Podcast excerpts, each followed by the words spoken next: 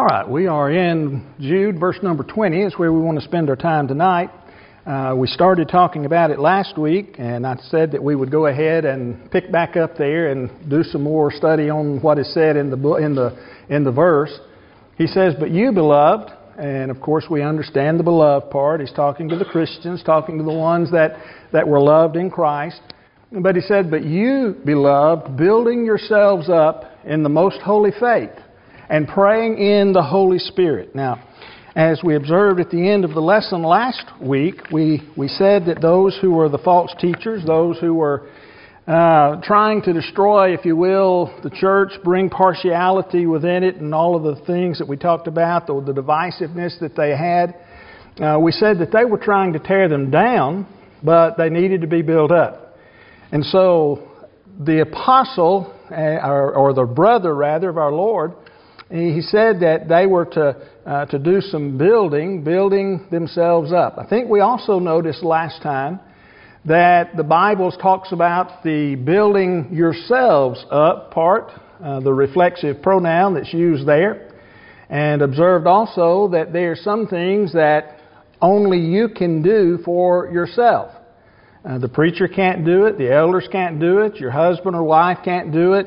Nobody can do it for you. You have to be the one who takes responsibility for what is going on, for the actions that, uh, that you are fulfilling. And so you've got that reflexive pronoun, uh, building yourselves up in your the most holy faith. Now, if we could spend some time, or would spend some time tonight, talking about the most holy faith, we would note a bunch of verses that have to do with the faith, but we've already done that because if you remember at verse number 3 that Jude says that he was writing for them to contend earnestly for the faith.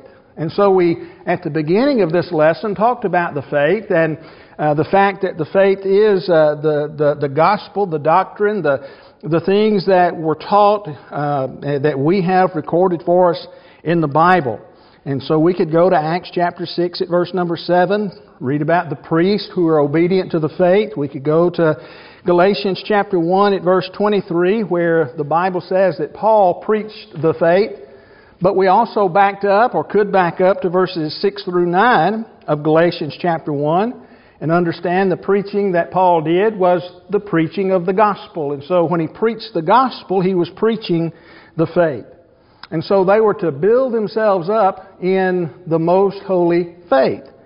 In the book of Acts, chapter 20, at verse 32, we have Paul as he is with the elders of the church at Ephesus, and he talks about uh, commending them to God and to the word of his grace, which was able to build them up and to give them an inheritance among all them that are sanctified. And so, uh, as we think about uh, how a person is to be built up in the most holy faith, how would you say that is to happen? How, how is it that these people that Jude is writing to could build themselves up in the most holy faith? Uh, did they need a cheerleader? Did they need someone to spur them on? You know, to get them all worked up into a frenzy? How was it that they could build themselves up in the most holy faith, Randall? By studying the Word of God. Now give me a verse for that. Anybody? Everybody? How is faith? Well, study to show yourself proof. But how do we gain faith? Where does faith come from? Hearing. Hearing what? Faith comes by hearing. So then faith comes by hearing the Word of God. Where's that found at? Romans chapter 10, verse 17. Romans chapter 10, verse 17. And so, when Jude says for them to build themselves up in the most holy faith, he's not saying, okay, you go out here and you do something that that uh, is going to, to exercise your, your emotions or something of that nature. He is telling them that they need to know more, to, to, con, uh, uh, to study more, uh, and, and, to know more, learn more of God's Word. And, and so we do the same. That's the only way that we can build our faith. You remember there was a time when the apostles asked Jesus, Lord, increase our faith. And the only way that that can happen, I've preached lessons even here on it, The only way that can happen is to get into the Word so that we get the source of faith. Now, we could go to Hebrews chapter 2 at uh, verse number 2, or rather chapter 12 at verse number 2, and we could deal with what the Bible says there in that passage. Hebrews chapter 12, verse 2 says this looking to Jesus, the founder and perfecter of our faith, who for the joy that was set before him endured the cross, despising the shame, and is seated to the right hand of the throne of God. The source of our faith is the Word, but where did the Word come from? It came from Jesus, who sent the Spirit in order to deliver the entirety of truth through the apostles. And so, Jesus being the, the founder, the beginning point, if you will, of our faith, and the perfecter of our faith, the completion of it, uh, we'd have to look at Him. We look to Him. We learn about Him. We learn what He says. We learn how He lived, and we imitate Him. And, and the only way that you and I can do that, again, is by going where? Is there some bird that's going to whisper it in our ear? No. What we just got through talking about, going back to the Word. And so, he says, they, these people, were to build themselves up in the most holy faith. Now, one other thing I, I want you to notice about the, the, the, the, the passage or the part that he uses there. What kind of faith is it? The most holy faith. The sacred, pure faith.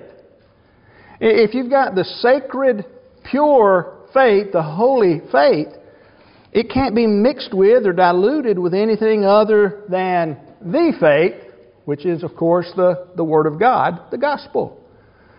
And, so, it's not my thoughts or my feelings or my opinions or anything of that nature, nor is it your thoughts or your opinions or, or some group's thoughts or opinions.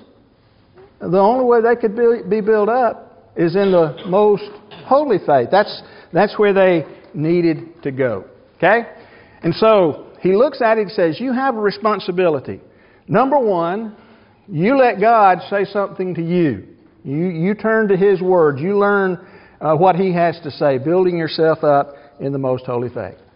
But then I want you to notice a little word that's used here in this passage. It starts with an A and ends with a D and only has one letter in between. And. What is the word and? Well, the word and is, of course, a conjunction, isn't it? It ties two things together. And so they are to build themselves up in the most holy faith. But what is coupled with that? What is tied to it? praying. They are to learn more of God's Word, if you will, build themselves up in the faith, and something else is tied to it. They are to pray. They are to pray. And so you let God say something to you, but you also say something to Him. You also talk to Him. Uh, if if they, these folks were talking to God, about their situation, what do you think they'd be talking to God about? What kind of, what kind of prayers would they be uttering? What would they be asking for? If you put yourself in their position, what would you be asking for? I'm sorry? Better understanding. Better understanding? Okay. What about the, the situation that's going on in the church there? Lord, help this, help this situation out. We, we need some help here. You know, we could go through and we could we could word our prayers. We could think about what they're saying, but but he says you need to be praying about it. Same thing is true for each one of us every day, no matter what we're going through. We need to be talking to God. And so he says that that they are to build themselves up in the faith, and they also that reflexive pronoun, okay, the idea there themselves uh, applies to the prayer as well, since they have the conjunction, since we have the conjunction that ties to the two together. And so they themselves were to be praying, each one. It wasn't something that, that just uh, uh, the preacher was to do, or the elders, or, or, or some designated member. They were all to do it for themselves. Okay, and so they had a responsibility. But let's get on to the point that's mentioned here. When they're praying, you may notice that there's a specific thing that Jude writes in regard to the prayers. How was it that they were to pray? They're to build themselves up in the faith and praying in the Holy Spirit. What does that mean? What does it mean to pray in the Spirit? I want you to realize that this is not the only time this phrase is used in the New Testament. It's used one other time by the Apostle Paul, and so it seems that Paul and and Jude agree in regard to praying uh, uh, uh, in the Spirit, uh, that that's something that they were to do. Look at Ephesians chapter 6, and let's look at verses 17 and 18. Ephesians chapter 6, verses 17 and 18. Somebody, whoever gets there again, read that passage for us.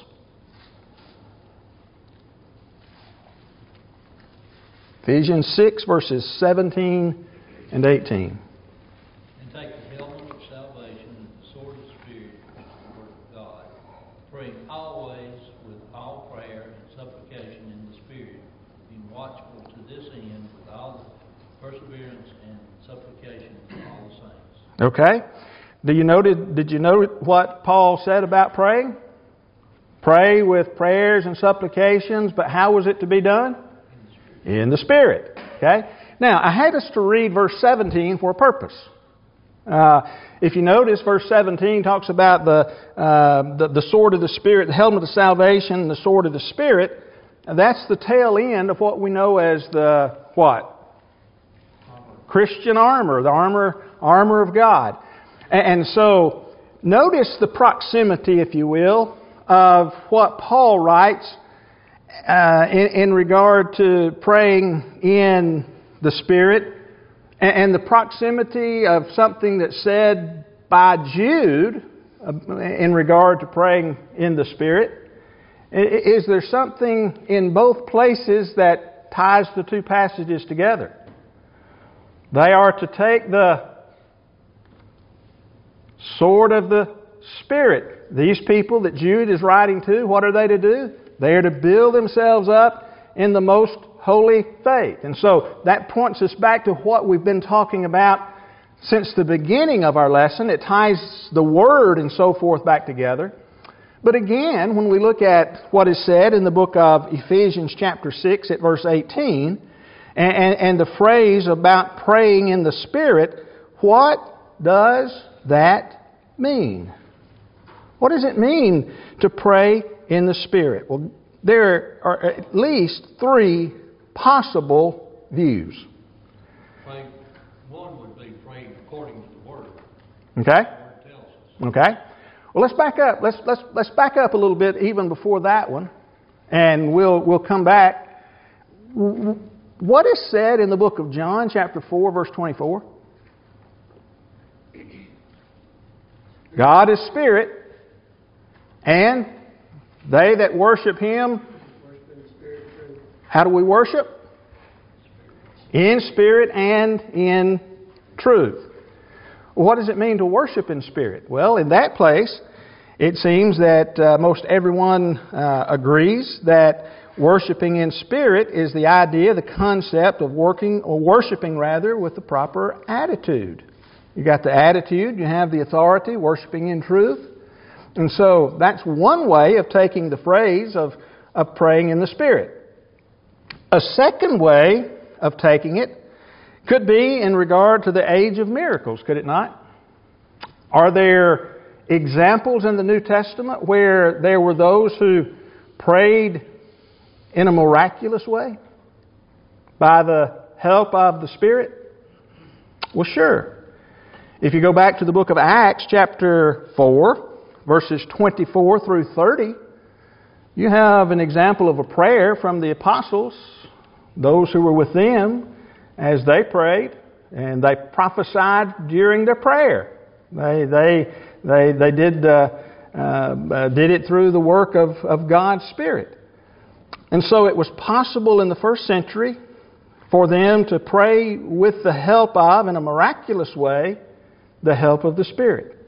But then there's a third way that Brother Eddie uh, began telling us about. If you want to continue on now, I'll let you go on.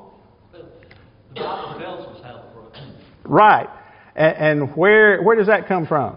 Well, James tells us several things. Okay. Uh, We'll, we'll go to James chapter 5, verse 16 in a minute if you want to. But let's back up and let's go to 1 John. And, and this will, I think, will make the point that you're. We'll go to Romans 8. Yeah, we're going there in a minute. We're going there. But let's go to 1 John chapter 5, verse 14. 1 John chapter 5, verse 14.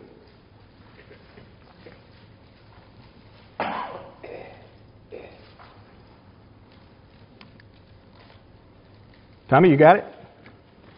This is the boldness which we have toward him, that if we ask anything according to his will, he'll listen to us. Okay? How do we pray? How do we ask? In accordance with His will. When we, when we pray in accordance with His will, that's when the Bible says that, that God hears us. Now, go back to the, uh, to the book of James. Uh, Brother Eddie mentioned the book of James. We'll go there. Look at James chapter 5 at verse 16.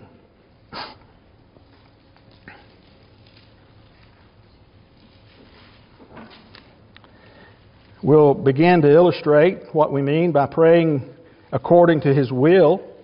Okay? James 5, verse 16. Got it?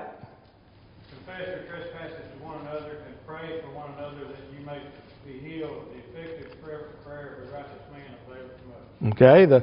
The uh, English Standard, the prayer of a righteous person has great power as it's working. Okay? And so when you go to James chapter 5 at verse 16, you, you know that. Uh, uh, there's some things that are tied together with prayer, uh, confessing our sins and praying for one another. Okay, and so uh, one of the things that we would do in in regard to praying according to the will of God would be to pray for one another, would it? Wouldn't it? To pray for one another. James 1 says, ask in faith. Uh, and if you don't have, if your faith is wavering, then uh, then then your prayer basically is not going to be not going to be answered. But but think about what's happening here. Did were there others who needed the prayers? They're to build themselves up, and they are uh, also themselves to pray. But they were to do that in the spirit how, how, how was it that they, I mean, were there other folks who needed their prayers? Well, sure. If they're struggling, did they need their prayers? Absolutely. If they are sinning, did they need their prayers? Well, yeah, in a sense, they did, didn't they? But Let's go back to 1 John chapter 5 and drop on down a couple of verses from where we were a minute ago and look at verse number 16. 1 John chapter 5 verse 16.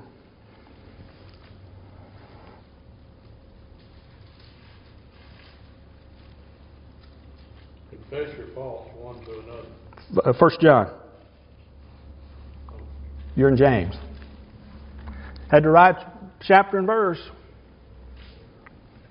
1 John chapter 5 verse 16. If anyone sees his brother sinning a sin which does not lead to death, he will ask, and he will give him life for those who commit sin, not leading to death. There is sin leading to death. I do not say that he should pray about that. Uh oh. Got a problem there, don't we? If we're going to pray in accordance with God's Word, even praying for others, is that not what John is writing about in verse 16, praying for other folks? If we're going to pray by God's will for other folks, does God not set some limits on that? Well, sure He does. Now, I don't want to get on a long discussion of, uh, of the prayer, uh, uh, of the sin leading to death and so forth. I think the answer to that is found within the book of 1 John, and when we were studying 1 John, we looked at that. Uh, God said He would forgive any sin that they would confess back in John, 1 John chapter 1, verses 9 and 10. Okay? But, but, but here seems to be some guys that have some things in their life that they want. And so, what do we not pray for? We certainly don't pray for God to forgive them, and, or we don't pray for God to bless them in their sin, do we? That is not in harmony with the Word of God. You think these folks needed that? Think they needed to hear, uh, they, they needed to understand that? They may be some, they were probably, these guys were probably some very likable people and, and they had infiltrated the church. They were winning folks over to themselves. That's why I say they're probably pretty, li- uh, pretty likable. And so you don't just excuse that and ask God to let things go on. I think when we apply the situation here, apply what Paul, uh, Jude says to the situation, and we look at that third answer or third possibility of praying in the Spirit, I think we come to begin to understand a little bit about what he's having reference to. But let's go to the book of Romans, chapter 8, verses 26 and 27. Romans chapter 8, verses 26 and 27.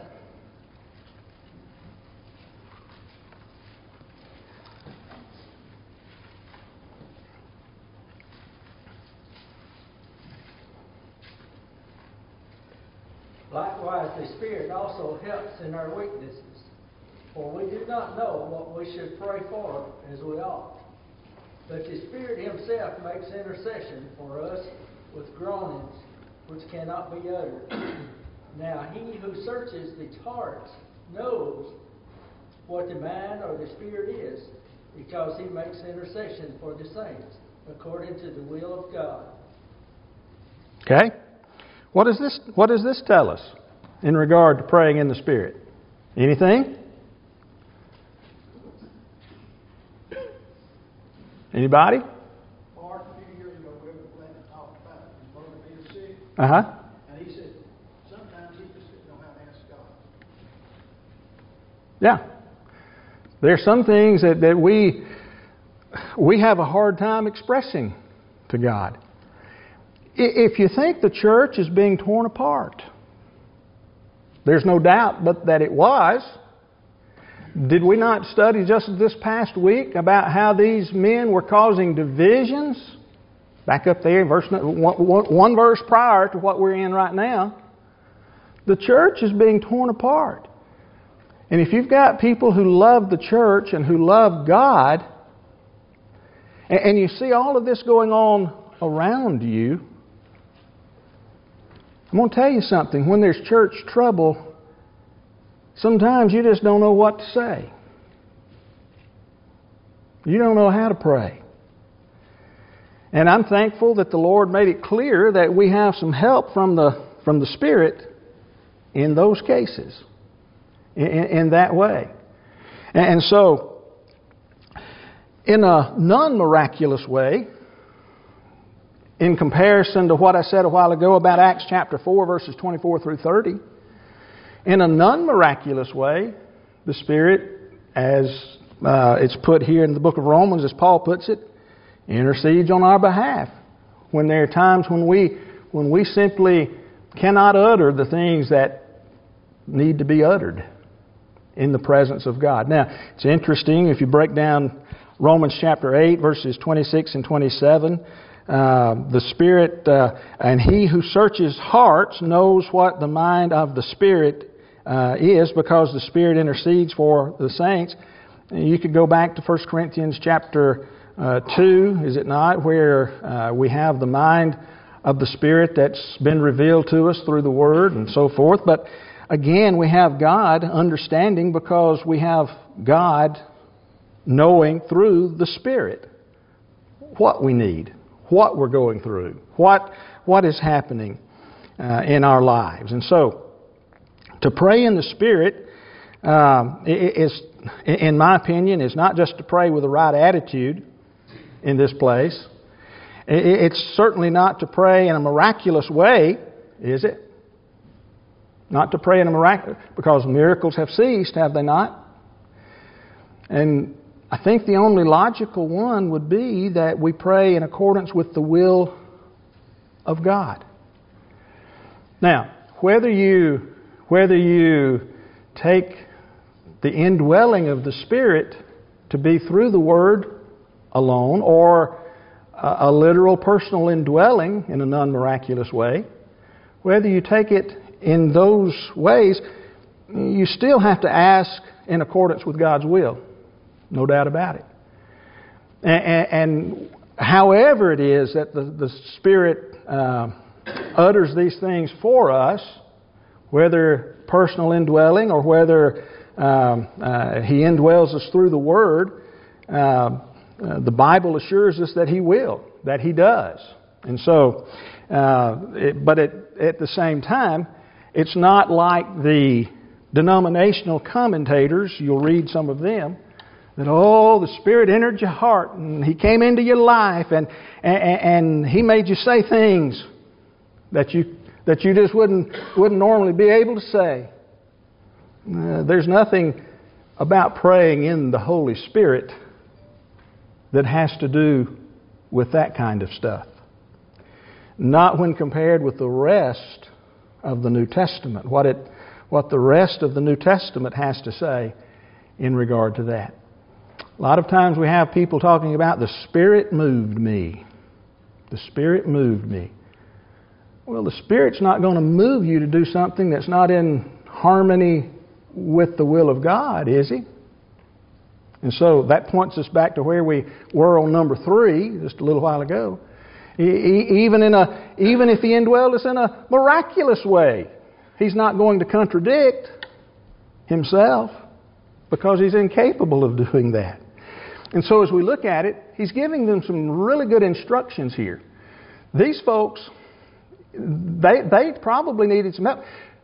If they're watching, let me, let me come back to this one more time. If they're watching their brothers and sisters in Christ being taken away from God and they love God, these, these brothers and sisters are, uh, continue to love God, but yet they see others who are being deceived and, and drawn away from God I don't know about y'all, but that, that would make me angry.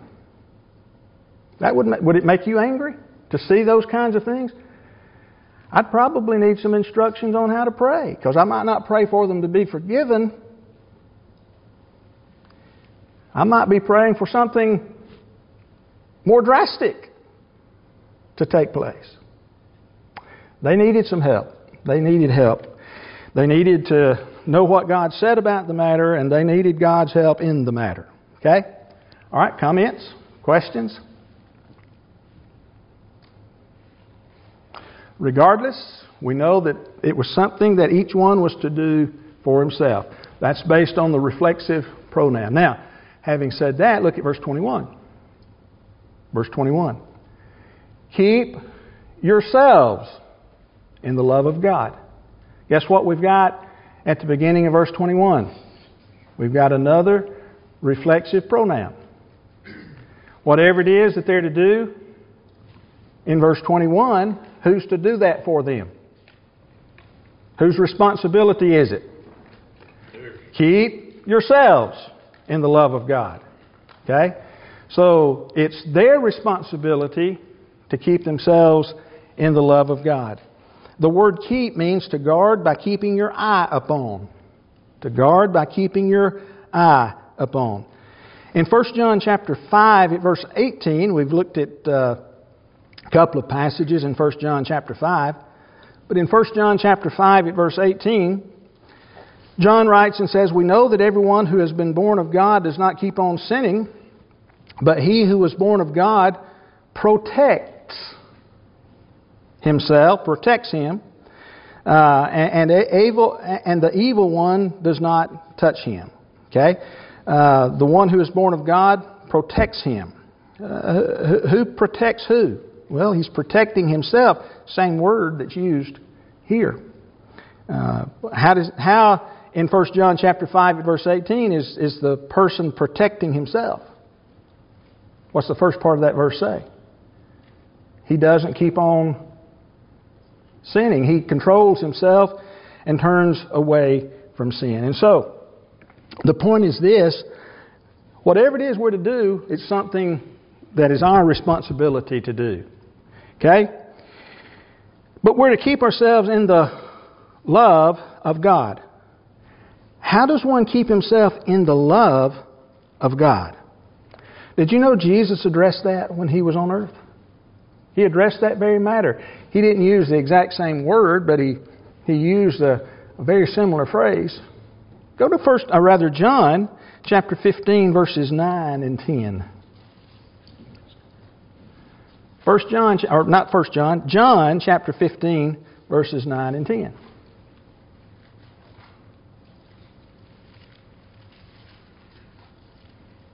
Even if the Father has loved me, I also have loved you. Remain in my love.